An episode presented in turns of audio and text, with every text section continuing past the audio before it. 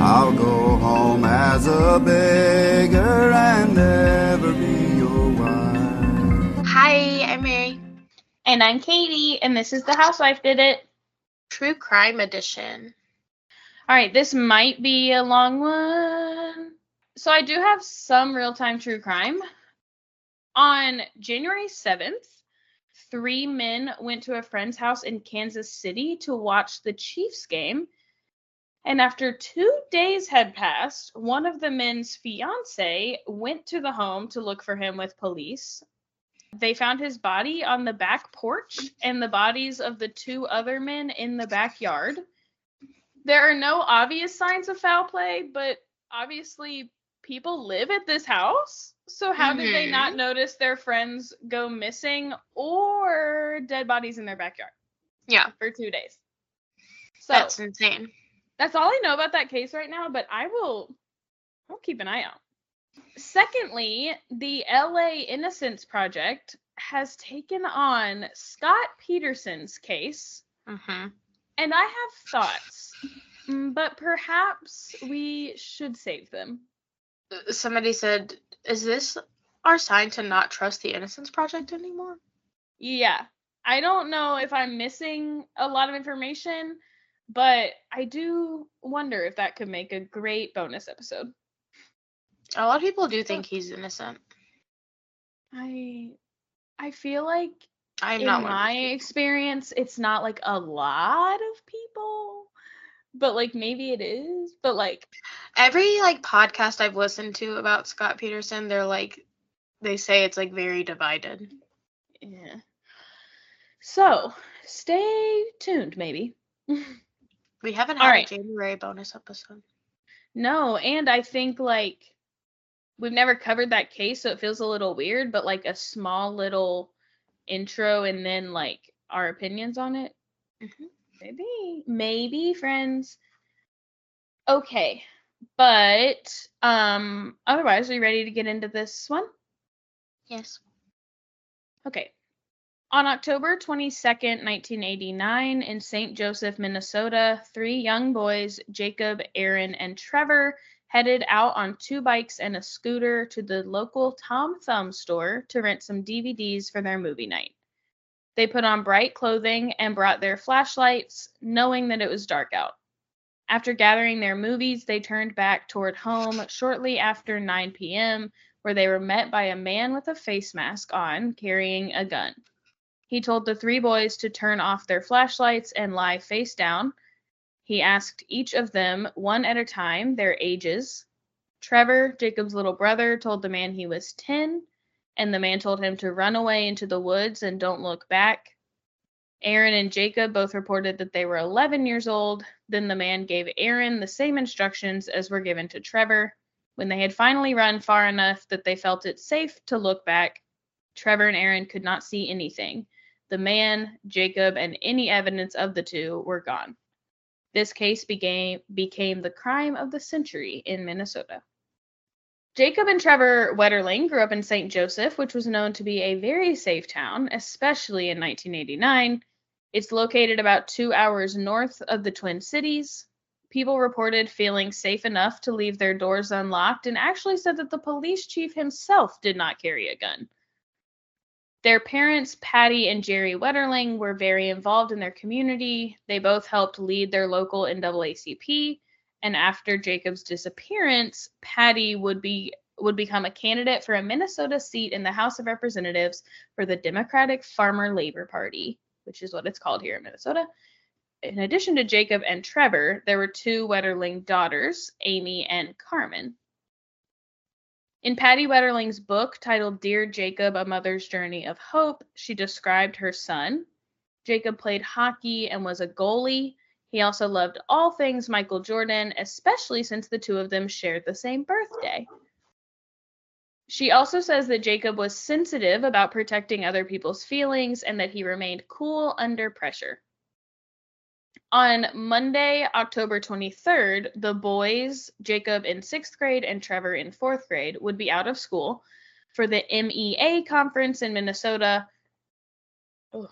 This is an annual teachers conference that takes place in St. Paul, and all schools are closed for the day. So the Wetterling children were going to have a long weekend. So that Sunday, October 22nd, the family got all dressed up in their purple and surrounded the TV to watch the Minnesota Vikings game. And then that night, Patty and Jerry had a dinner at their friend's house about 25 minutes away. The oldest daughter, Amy, would be going to a friend's house that night, so 11-year-old Jacob got his first shot at babysitting his younger siblings. Jacob asked if his friend Aaron could come over too, since it wasn't a school night, and his mom thought, sure, what's better than one responsible 11-year-old? Two responsible 11-year-olds. So Patty and Jerry left around 5:30 p.m. to go to their friend's house. The boys called to the friend's house and asked if they could go down the road a mile to the Tom Thumb store to rent a movie for the night because they were already bored out of their minds. Originally, Patty said no, given that it was already dark, but the boys laid out their already well-thought-out plan. They had flashlights, white t-shirts so that they could be visible, and they had already asked a neighbor to come over and watch their younger sister, Carmen, who was in the second grade. Yeah. Eventually, they got another call while at their friend's house where Jerry was told that they needed to come home now because two of the boys had made it back from the Tom Thumb store, but Jacob had been taken.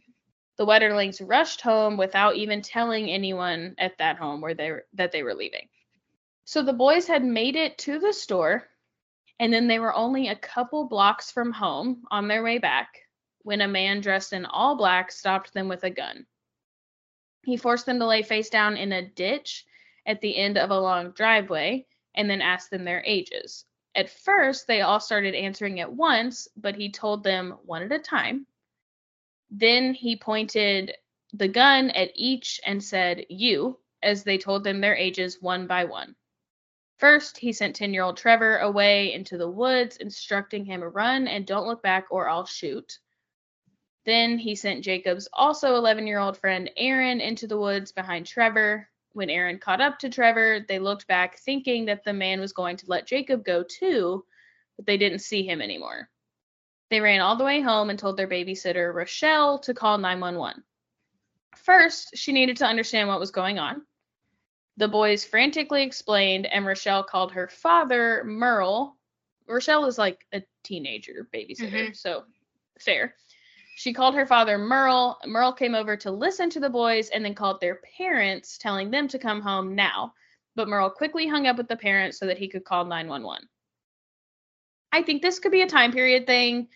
I kind of assumed that an adult man would have called 911 first, now in 2024, and then the parents. Or perhaps if someone had a cell phone and could dial two things at once. But obviously that was not the case. In 1989. I think also, like, you're hearing this from children. Sure. And you're like, what? And, like, I don't know. I feel like in some ways, like, you want the parents to be in the know before you do anything, like, serious. Yeah. Like, calling the police, you know? I don't know. But I think that when you're hearing it from kids, you're like, what the hell is happening? Like, yeah. It's probably, like, a little bit, like, well, let me call your parents and, like, get them here and we'll call and, like, get everything figured out. Yeah. But I do think I also think this was so rare. Everyone would be calling at once. Yeah, I think this was so rare then. And, like, I do personally think that if I only had one phone, I would call 911 first. But the other problem with calling 911 first, right, a good point that you make is that, like, you can't just get off the phone. Yeah. So then you're on the phone, the whole time they're on their way and the parents are out of the loop for 10 minutes. So, like, but, you know, you could send a text now. You could have someone else call on their cell phone. So, I don't know. But, of course, Merle and Rochelle did nothing wrong. Sheriff Deputy Bruce Bechtold was the first to arrive and talk to the family. It was nearing 10 p.m. and almost an hour since Jacob had been taken. Next, Sheriff Graft and Detective Pierce let themselves in the front door and assured the family that officers with K-9 units were out searching the woods, along with the St. Joseph Fire Department, who had already been recruited in the search. The sheriff tried to reassure Jerry and Patty that at least 50 people were already out searching while they were asking them and the boys questions. Because, of course, as a parent, you're like, stop fucking talking to me. Go out there. But at 3 a.m., The search was called off and wouldn't resume again until 8 a.m. when there was light. Officers were, of course, trying to get as many leads from Jacob's loved ones as they could. They asked Patty if there was anyone that hung around in their life that liked Jacob a little too much. At first, Patty couldn't think of anyone or really even wrap her head around that as a possibility. Mm-hmm. Eventually, she did suggest someone, though. There was a program through Jacob's school that connected students to a veteran in the community, kind of like a big brother, little brother situation. Jacob's VA pal was named Ed. Police did go and check him out in the middle of the night, but ruled him out. And Patty felt really horrible for even thinking that he could have been connected or for, like, sending the police to his home in the middle of the night. But, like, what are you going to do? Yeah. You just got to throw anyone out there.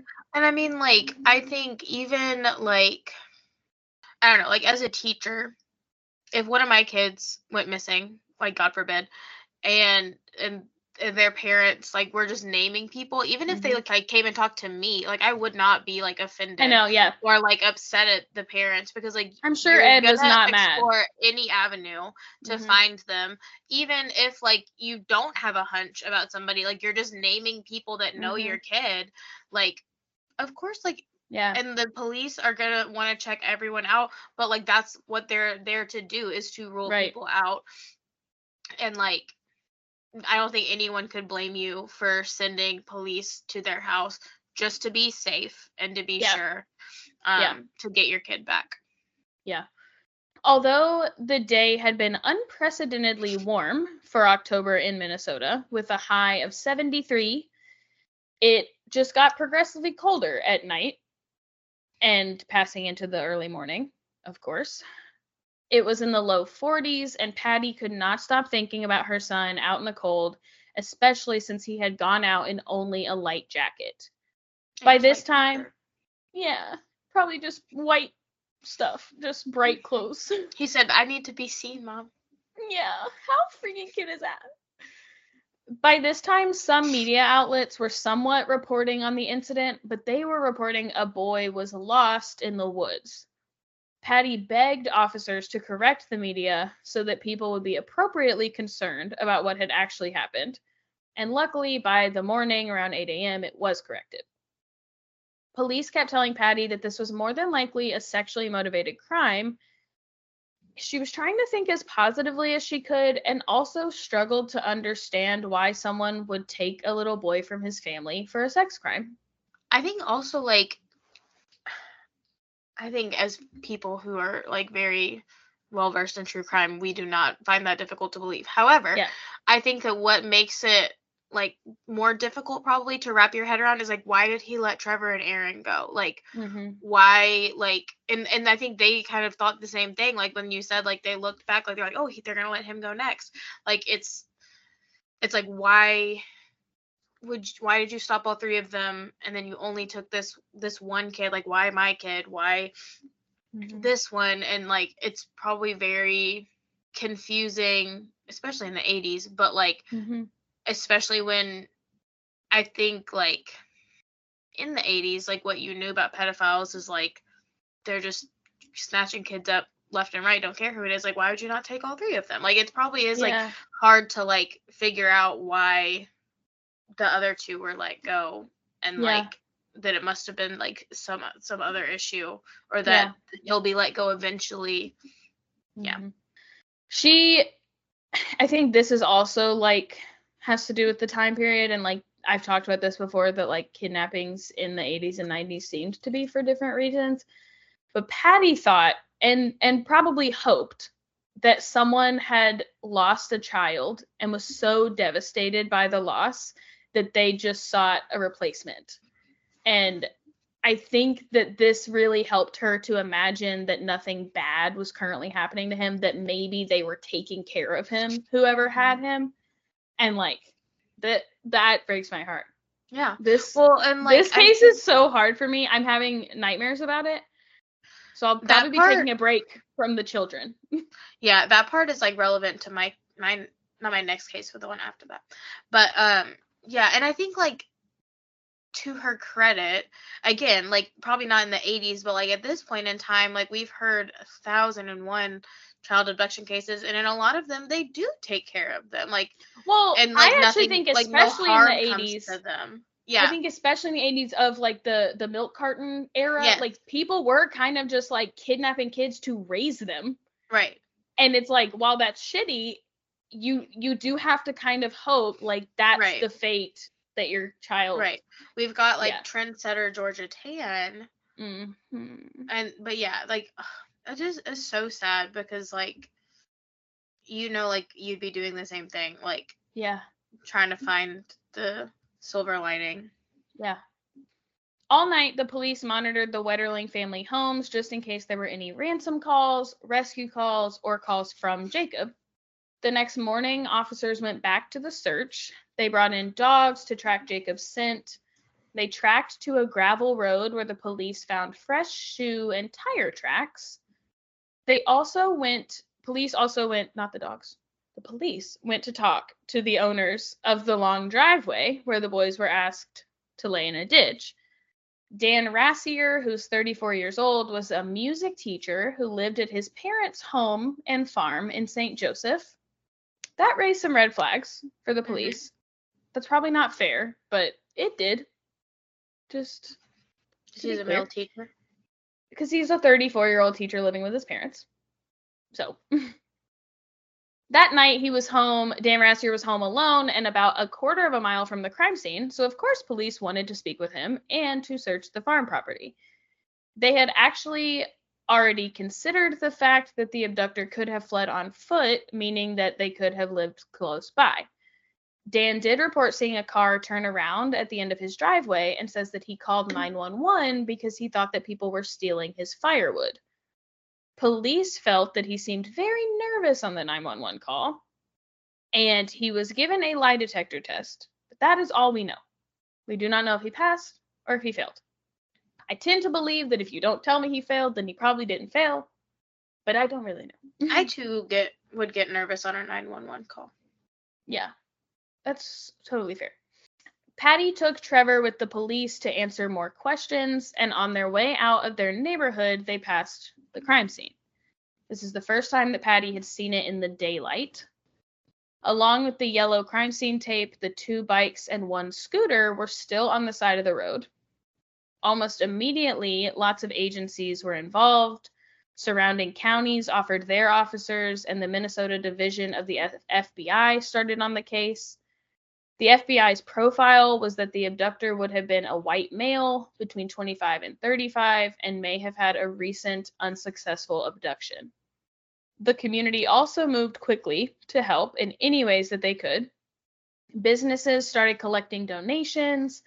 A local print shop printed flyers for free, and local college kids volunteered to hand them out and hang them up. St. Joseph organized a prayer march for the Wetterlings. Patty heard Jacob's favorite song on the radio, and she had an idea. She sent the song into the local radio station and asked them to play the song and to dedicate it to Jacob. She hoped that either Jacob or the kidnapper would hear the song and know that they were still thinking of him and looking for him. She talks about this more in her book later, but, like, Patty had this idea that, like, people, which, again, I think was kind of happening in the news at this time, that, like, people could convince these kids their parents didn't want them. Mm-hmm. And so she just, like, did everything in her power to be like, if he can hear that we still want him, maybe he'll escape or maybe he'll whatever. So the radio station did one better. They played the song every hour on the hour, and they sent the song along to other radio stations around Minnesota and asked them to do the same.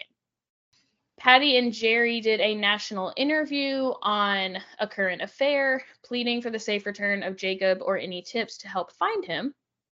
Over 50 tips came in, suggesting that Jerry could be involved because he seemed too calm in the interview. Patty felt that people were keeping secrets from her to spare her feelings. At one point, she overheard Jerry whispering with Mr. Larson, Aaron's father. She hears them saying that Aaron had actually been sexually assaulted before being let go by the kidnapper. The man had grabbed Aaron's genitals. And upon hearing this, Patty now knew that the officers were right and the crime had been sexually motivated. So I think, yeah, like to your point, like why wouldn't you like take all the boys or like assault all the boys, like if that's the motivation? And I think obviously as soon as she hears this, she's like, because I think what it makes clear is that like that is the motivation, but maybe he just didn't think he could handle all three. Yeah. But obviously you kind of had them under control as soon as you showed them the gun. So like it does feel like you probably could have taken all three, but I mean, thank God we did not. Didn't need all three. Yeah, whatever. As happened in these cases, tips were pouring in, but not all were helpful. Patty detested the calls from the psychics who insisted on telling her either you are running out of time or I can sense that Jacob is close, or even one time telling the Wetterling children that Jacob will be home by July 20th. Some helpful tips did come in, though. People recalled that there had been similar incidents in the nearby town of Paynesville, about 30 miles away. The Paynesville incidents were not looked into until a couple months later in January of 1990, but between 1986 and 1987, 5 boys had been attacked in Paynesville. One survivor, Troy Cole, was 13 years old. He was riding home on his bike trying to make his 9 p.m. curfew, and he was only 1 block from his home when he was pulled from his bike. The man threatened Troy with a knife and dragged him into the woods. He was assaulted, and then the man used the knife to cut off a chunk of Troy's hair. He described the man as smelling strongly of cigarette smoke. In February of 1987, a boy was attacked in the stairwell of an apartment building. The man threatened to kill him and stole his wallet. Later the same year, 2 boys were knocked from their bikes and assaulted, and one of the boys was the one from the stairwell.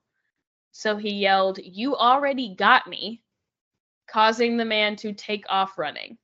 How freaking God. Like, as that man, though, you're like, fuck. Yeah. Like, they can identify me now. Horrible. Yeah. These boys did not think that their cases received the urgent coverage that they should have, and they believed that this was because they were male victims and they weren't seriously harmed. And they are probably right. Mm-hmm. Earlier in 1989, Jared Sherrill was abducted in Cold Spring, Minnesota, only a 15-minute drive from St. Joseph, by a man with a gun. First, Jared was approached by a car and was asked for directions. Then the man got him into the car where Jared could hear a police scanner, and then the man drove him to a remote location. He sexually assaulted Jared in his car and asked Jared repeatedly if he would recognize him, to which Jared always told him no. Good job, Jared. The man did end up letting him go, telling him, "Run and don't look back or I'll shoot." Jared was able to describe the vehicle that pulled up beside him and the man inside. Based on Jared's description, police looked into a man named Danny Heinrich in January of 1990. Heinrich did live in Paynesville, near where Jared was abducted, but he denied having any information on either abduction. He failed a polygraph test and was later placed in a lineup. Jared's description of a man with a wide nose, fat ears, and cheese teeth seems to... Stop. Jared said, "You know what? If they're not going to catch the guy, I'm going to bully him. I'm ripping him to shreds." It's like when people describe like Richard Speck, and they're like, his face was horrible. Yeah. Jared said, "Okay, fine. Don't take my case seriously. I'm just going to bully the guy. Yeah. He's going to be so embarrassed." What are so teeth? You can look him up. Like, are they yellow? I don't know. Or like, are they like? Do they have holes in them like Swiss cheese? I don't know. Are they blue cheese? They've got. Ew. So his description seemed to match Danny Heinrich pretty well, but out of the lineup, Jared identified Heinrich along with another man as possibly being the man. So he basically said it could be that guy or that guy.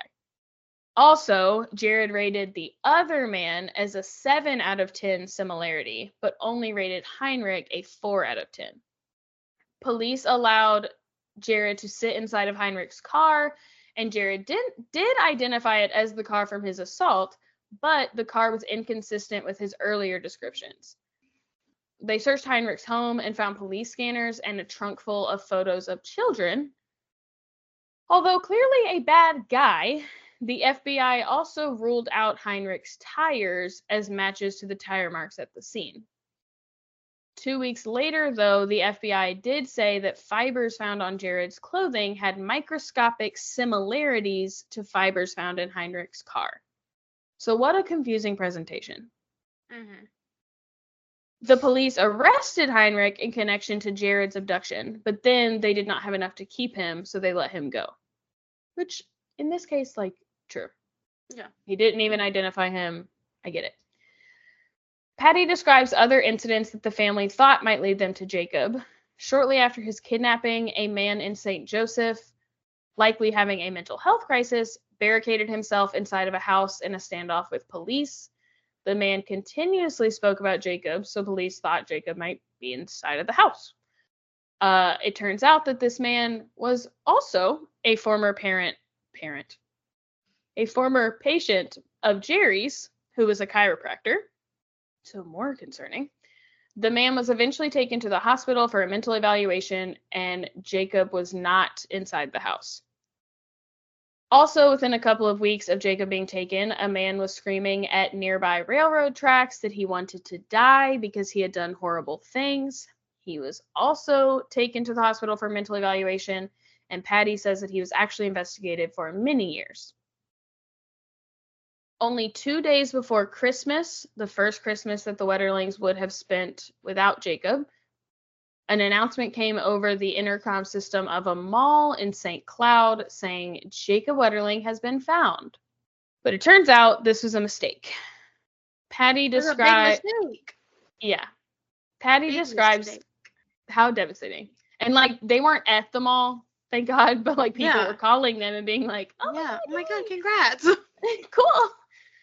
Patty describes that by this point, they had already learned not to get too invested in good news until it was confirmed, but that this was obviously still a disappointment. On Christmas morning, a group of veterans had walked 65 miles over the course of 2 days from the Twin Cities to St. Joseph, and the walk was used to raise money for the Friends of Jacob Fund. And eventually, this would turn into the Jacob Freedom Walk, which would continue for many years. So cute.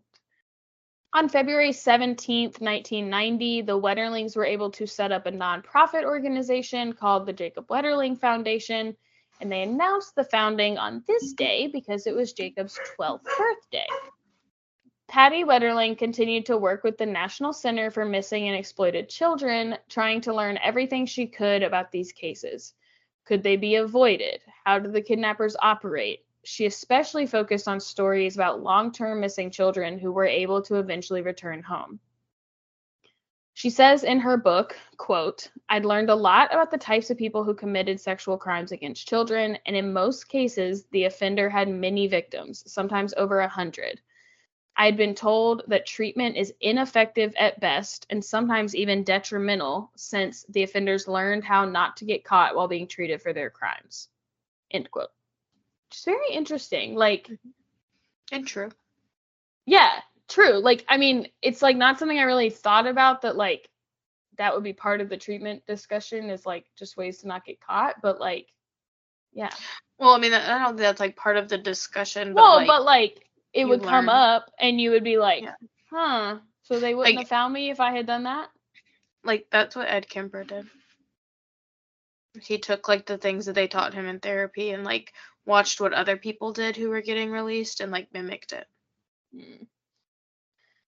One day before the 1 year anniversary of Jacob's kidnapping, Patty started writing open letters to him in local newspapers.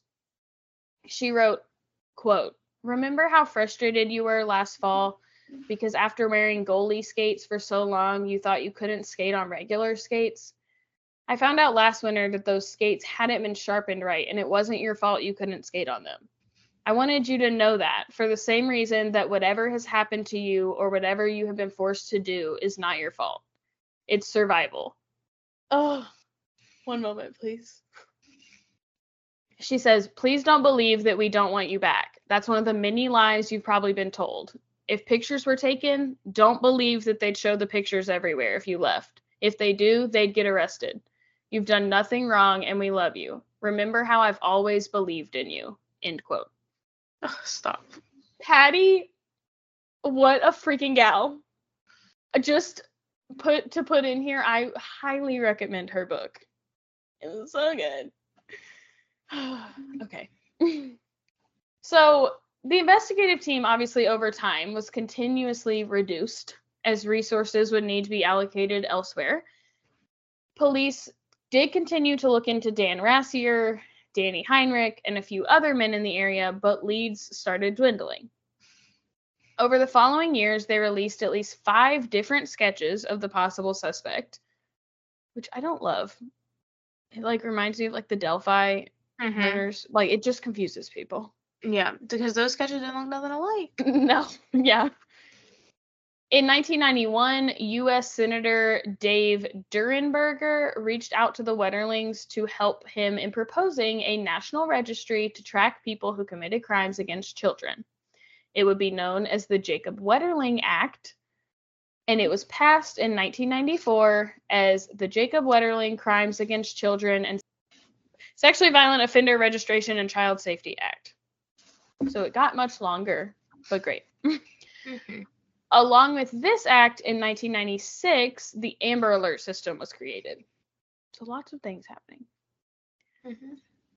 When the Boston Globe published their 2002 exposé on child sexual abuse by thousands of priests, people began to focus on pedophilia in their churches. So, like, this case is so interesting because it spans such a long time that we get to see so many eras. So, Patty Wetterling understood the new suspicion of a priest's possible involvement. But with her knowledge of these offenders, she wasn't sure that priests would resort to abduction when they're surrounded by children daily. Mm-hmm. And also, like, where would you put them? Yeah. However, she was shaken by the discovery that 2 local priests who had been in her home after Jacob's disappearance were facing credible sexual assault allegations. In fact, Father Tom Gillespie had been the first to hold a prayer service in honor of Jacob, and the other, Father Matt Feeney, had invited her other children over to his house for a movie night. No. Which I'm guessing they did not go to, because she did not say that in the book. Yeah. But, oof, like... But, I mean, to be fair, like, she probably not sending her kids over to anybody's house right now. No. No. It's also interesting because they're, like, not Catholic. Yeah. Like, these were just... And, like, it seems like this was just the culture. Like, everyone in St. Joseph was helping. Yeah. But, yeah, like, weird. Stressful. Everyone's a suspect. 14 years after 1989, in 2003, a man named Kevin was telling a friend that he had been a witness to the Wetterling scene. His friend encouraged him to call investigators and tell them what he saw. Kevin had a police scanner in his car, and he heard that something was going on, so he drove down to the scene where he saw the bikes in the ditch. He walked over to the police and told them about the bikes, but they told him they had it handled and he should go home. Once he came forward in 2003, the police realized it was likely his tire tracks that were at the scene, since he drove right up to the officers and then had to turn around. This made them return to their original thought of the suspect being on foot, which brought them back to Dan Rassier as their main focus in the Wetterling investigation. Come on, folks. This car literally drove up to you. Yeah. In 2009, investigators received another tip that a barber from St. Francis, Minnesota, had told his psychiatrist that he killed 2 boys in either 1958 or 1959. The man's name was Vernon Seats. He had previously met with the family, claiming to be a psychic, even once showing Patty a painting that he had done of Jacob. Gross. This poor lady. Like, yeah. She obviously wants any tip, but I eventually would reach a point where I'm like, I don't want to fucking hear anything from anyone. Yeah. I'm done. Become a recluse. Yeah. Seats eventually died in his home of natural causes. Okay. And in his home were found newspaper clippings and missing posters, children's shoes, books on cannibalism, patches of human hair in various colors, bondage straps, chains, and cuffs, maps with lots of locations circled on them, a gun, photos of unknown children, including one from 1959, and a novel called Innocent Rage that was written by Seats himself. Oh, God. He also had fresh cement recently poured in his basement. I'm going to give a spoiler. We won't talk about Vernon Seats again. So that's all just Jacob didn't go missing in 58 or 59. No. But, what a weird guy. Mm-hmm. Investigators suggested that Patty Wetterling asked Dan Rassier to meet with her directly. They hoped that it would appeal to any emotion or remorse that he felt and that she could get a confession from him. In the meeting, they played video and audio clips of Jacob Wetterling. Dan Rassier did fully cooperate, providing the police with DNA and consenting to further searches on his property, or his parents' property, to be more accurate. I think it's interesting that it's his parents' property, but they, zeroed in on him. They weren't home. He was home alone. Yeah. He also mentioned a car that he felt was involved, but when Patty questioned how he thought this, because it was dark outside, how he would have seen this car, Rassier explained that there was a car in the afternoon that came by quickly and made a U-turn. Then he says that 9:15, a different car came by and did another U-turn, but he was sure that it was the same driver. He says that they had a yard light that allowed him to see that. Around 10, he looked outside and saw action at the end of his driveway, thinking someone was stealing his firewood. He called 911. Dan theorized that the two different U-turns could have been a test run before the actual crime, or even that Kevin, who claimed to have come to the scene and turned around, should be questioned again, which I don't disagree with. He continues to deny any involvement, but he did mention specific areas on his family's 26-acre property where he fears that someone could have buried Jacob. To Patty's face, he tells her about these areas that Jacob could have been buried.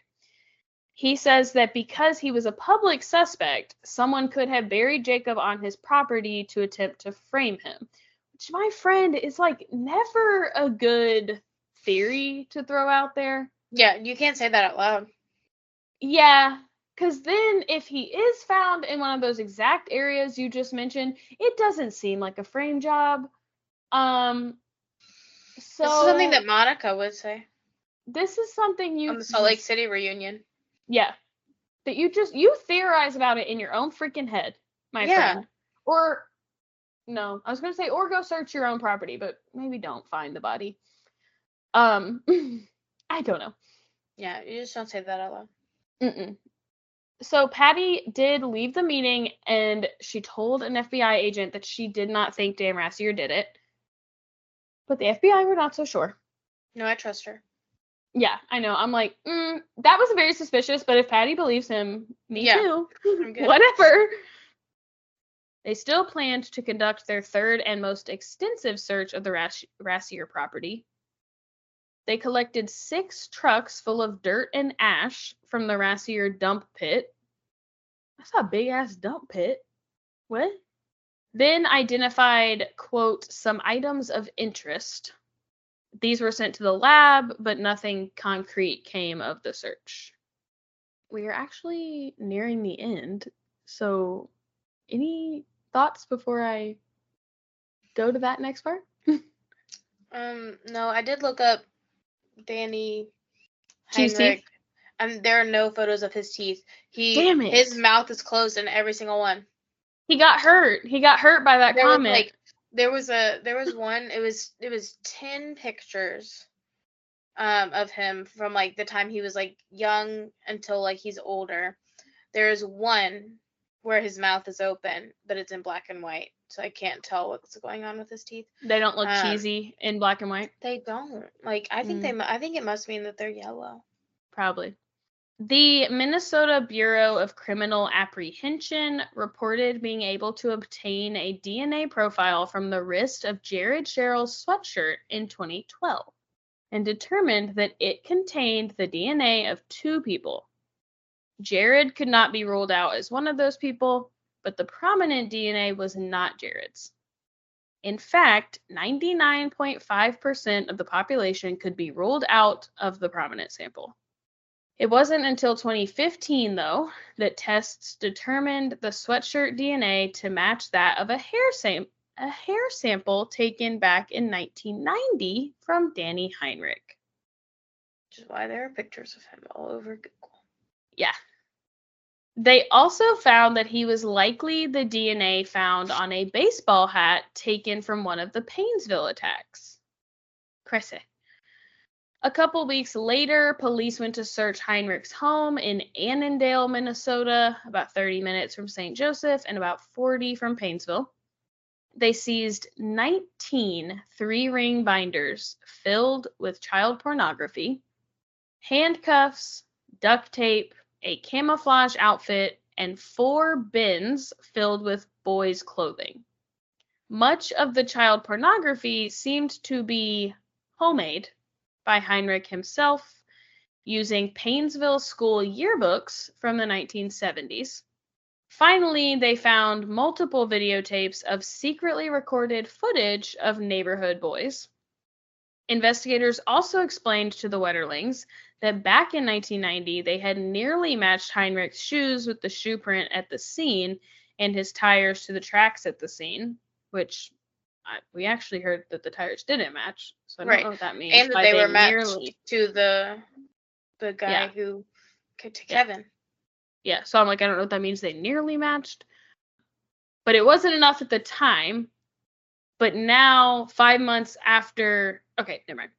So it wasn't enough at the time. I don't know if that means that, like, now they're finding, like, different tires at his house. And, like, yeah, like, maybe he had changed the tires. So, like, when they tested the tires, they were, like, different tires? I don't know.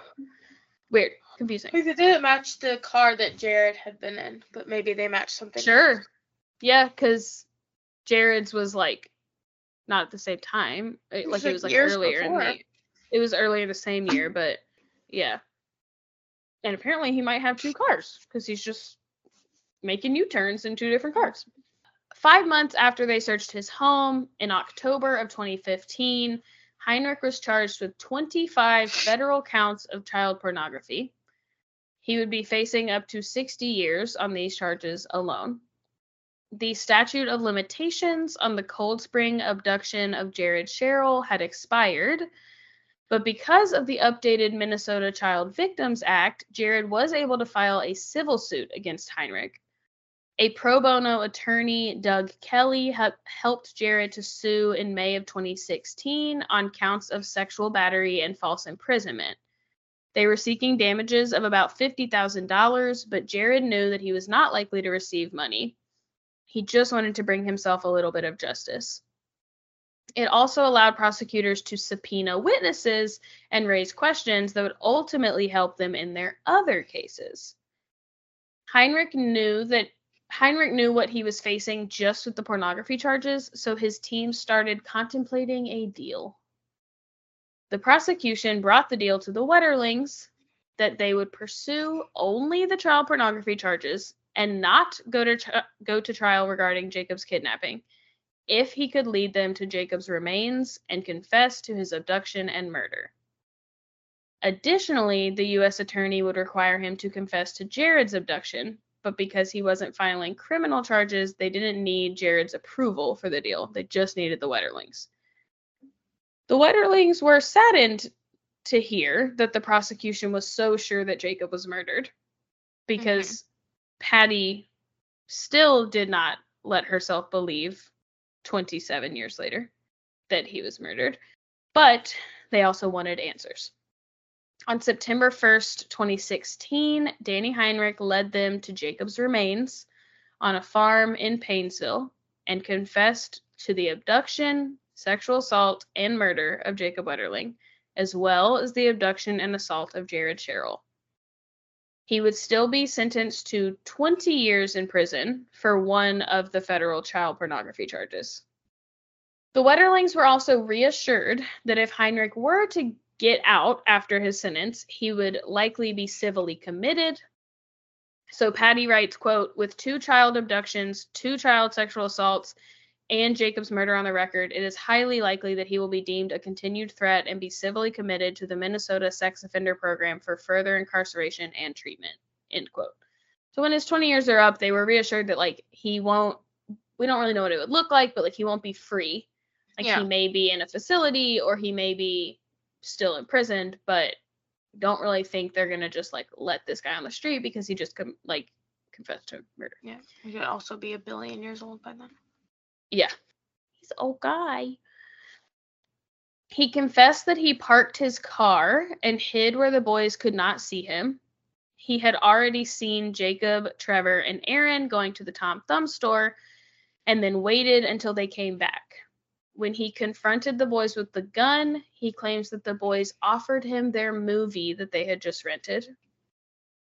Because they're like, what do you want? Yeah, like, just take our movie. Yeah. Like, oh my God. He says that he drove Jacob to a remote location and sexually assaulted him. Jacob asked Danny if he could please go home, that he was cold. When Heinrich replied that he cannot take Jacob home, Jacob asked, "What did I do wrong?" Oh, my sweet. Jacob is so sweet. He claims that he got spooked when he heard police sirens, causing him to panic. So he told Jacob to turn around so that he could pee, but then actually shot Jacob in the back of his head. First, Heinrich just left Jacob there and went back home for a few hours, which seems weird if you're spooked because police are driving around. Right. That you would just, like, leave his body. Whatever. Then he returned and dragged Jacob's body about 100 yards. He attempted to bury Jacob, but wasn't able to dig a grave, so he went out and stole a bobcat from a construction site nearby and buried him. Like the... Yeah. Diggers. Oh, I know you didn't mean the animal. Your face, I was like, she knows I don't mean he, like, stole a bobcat. No, I knew that you meant. I just was like, that's a hard thing to steal. Yeah. Somebody see you. Yeah. Logan Huntsberger. Mm-hmm. He realized he didn't bury Jacob's shoes, so he threw them in a ravine on his walk back home. So, great idea. Between the burial site and your home, throw this kid's shoes. A year later, Heinrich got scared and went back to the burial site, where he spotted Jacob's jacket coming out of the dirt and then discovered that nearly all of the remains were uncovered. He buried Jacob again at the site that he would eventually be found. Patty Wetterling said in a statement after this confession, quote, "Jacob's taught us all how to live, how to love, how to be fair, how to be kind. And I want to say to Jacob, I'm so sorry. It's incredibly painful to know his last hours, last minutes. We love you, Jacob. We continue to fight. For us, Jacob was alive until we found him," end quote. And that's it. I had seen somewhere that, like, his shirt was found, like, before him or something. And there's, like, when you Google him, there's, like, a bunch of pictures of his shirt. But it's not a white shirt. Is it a jacket? No, it's like a jersey. Yeah, so there was, I thought when she wrote about it, she described it as his like, sports jacket, like a hockey jacket. Maybe it was. But yes, so there was like a few days he gave them the site to go look, and they went and looked, and they found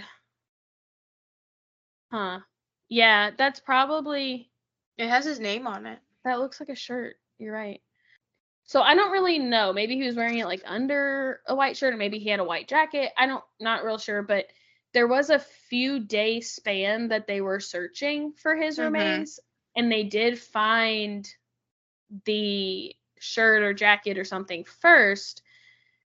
And Patty was telling them, like, if it doesn't have his name on it, then it's not his. And they were like, well, it doesn't have his name on it, but like, are you sure? Like, and they were like, call the coach and see if they had their name on them at that time. And she was like, it had his name on it. Like, I know it had his name on it. And so I don't remember what the result of that was, but they had found something that like in the end wasn't his. And then later, it says Wetterling on it. No, well, that's not what they found. Later, they called her and they were like, okay, like we found the one with his name. Mm-hmm. And so I don't know if that means, I don't think that that means like Heinrich buried someone else's clothes. I think maybe it was just like other clothes that were found in the area. But anyway, so yeah, I think they found it. And then that was like where they found the body. Okay. I just wasn't sure like how far before he was found, the shirt was found. Not long. Okay. I don't think they had found anything of his until Heinrich gave them the area, because it was in Paynesville, but it was like a private farm that like wasn't his, so like they wouldn't have really looked there, right? I guess otherwise, but it wasn't one that you had much back and forth for. But I also get that it's not very like confusing or like like it's just bad and just it's pretty straight. I was like waiting for the shirt thing though, because I was like, I went ahead and like made a thumbnail and I like put the shirt on it. I was like, oh, this is a big deal, this shirt. And I was like, okay, bring up the shirt now. And there's so many cute pictures of him and their family from Patty Wetterling's book. So we'll put those somewhere, but it's one that like, so I don't listen to Crime Junkie religiously like most people. So I had not heard this case on Crime Junkie. And then I moved to Minnesota, and people talk about it like I should just know, like, you know, Jacob Wetterling. And I'm like, who? What? Yeah. And, like, it is, like, such a huge deal here. Yeah. And, like, for 20 fucking years, his face was on billboards and, like, everywhere. And so, like, everyone knows this case. And I was like, I'm going to do it. Yeah. We don't really have, like, a case like that in Memphis. Well, I was going to say, like, I don't know, but I'm pretty sure the West Memphis 3 is, like, just as well known to the whole world as it is to Memphians. I would think so, too. Yeah. But maybe I'm wrong. Well, and, like, technically the West Memphis 3 is... Right, but it's near. Arkansas. But, like, I think... I would say that, like, the... If you ask people from Memphis what the, like, most well-known, like, murder case they could think of from this city is, I think people would say, like, Lorenz and Wright. Yeah. Or, like, one of the many rappers who has been shot here in the past few years. Mm-hmm. But, like, we don't have, like, a 20-year-long investigation on a child murder, like, for us to be, like, talking about all the time. And it's, like, weird to me that this isn't, like, again, not that it's not well-known, but, like, it's weird to me that this isn't, like, so obvious and like freaking OJ Simpson, when it's like led to so many like laws and like Amber Alerts and like the sex offender registry, and like this is, it's like absurd to think of a world where there wasn't a sex offender registry or like there wasn't an Amber Alert system. And so I don't know. Wasn't it featured on like America's Most Wanted? I don't remember.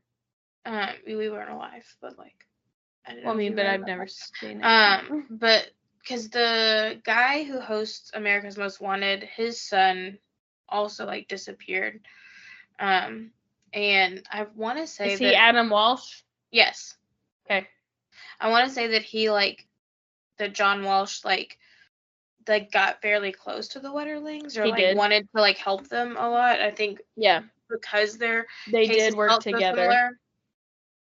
And so, like, but again, like, that's kind of crazy to me.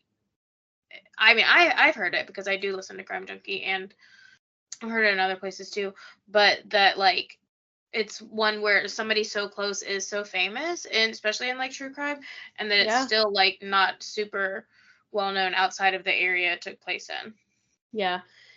And, like, I know she's not the focus. But, man, I am just so impressed with Patty Wetterling. Like, there's so much that I didn't include because that's not what we're doing here. Mm-hmm. But if you read her book, like, she did so much. Like, her life became about missing children, and she wasn't even paid. It wasn't actually her job. She just did it all day, every day. And I don't know. That's awesome. What a gal. Mm-hmm. Yeah. So that's it. Yeah. Good news is my case next week does not involve children or murder. So my next one. Bad news is it's still very rough. My next one also involves child sexual abuse. So that'll be my third in a row, and I think I really gotta cool it. Yeah. My next two are not murders. Nice. But I'm researching my next one after those two, and it is several child murders. Awesome. But not child sexual abuse. Thank you. Just straight up killing them. Okay. I got you. My nightmares are just going to shift. Yeah. Ugh. Okay, friends. Well, hopefully you have no nightmares. Yeah. Only fun spinning dreams. Only, yeah. Bye. Okay. Bye.